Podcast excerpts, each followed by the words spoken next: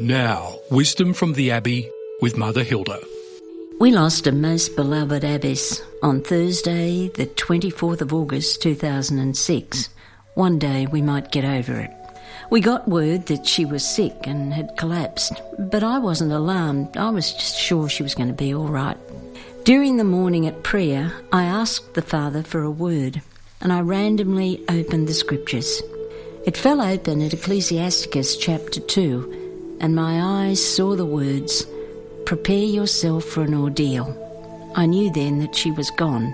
The Father had tipped me off before the official word, and I have been forever so grateful to him.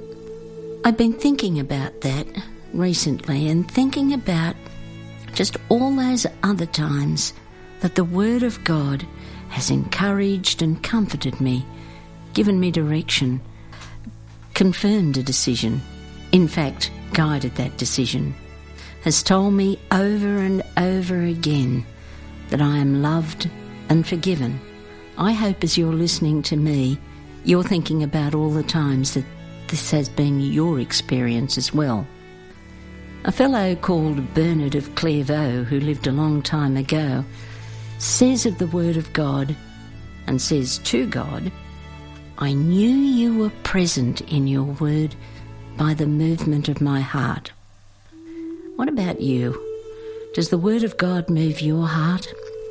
Close your eyes now and listen to these words from the Scripture and see which of them is meant for you.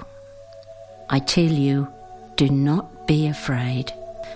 Father, forgive them. You are precious in my eyes, and I love you. Though your sins are as red as scarlet, they'll be as white as snow.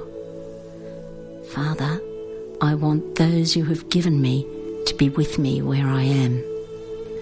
Take the words that sit with you, take them away with you today.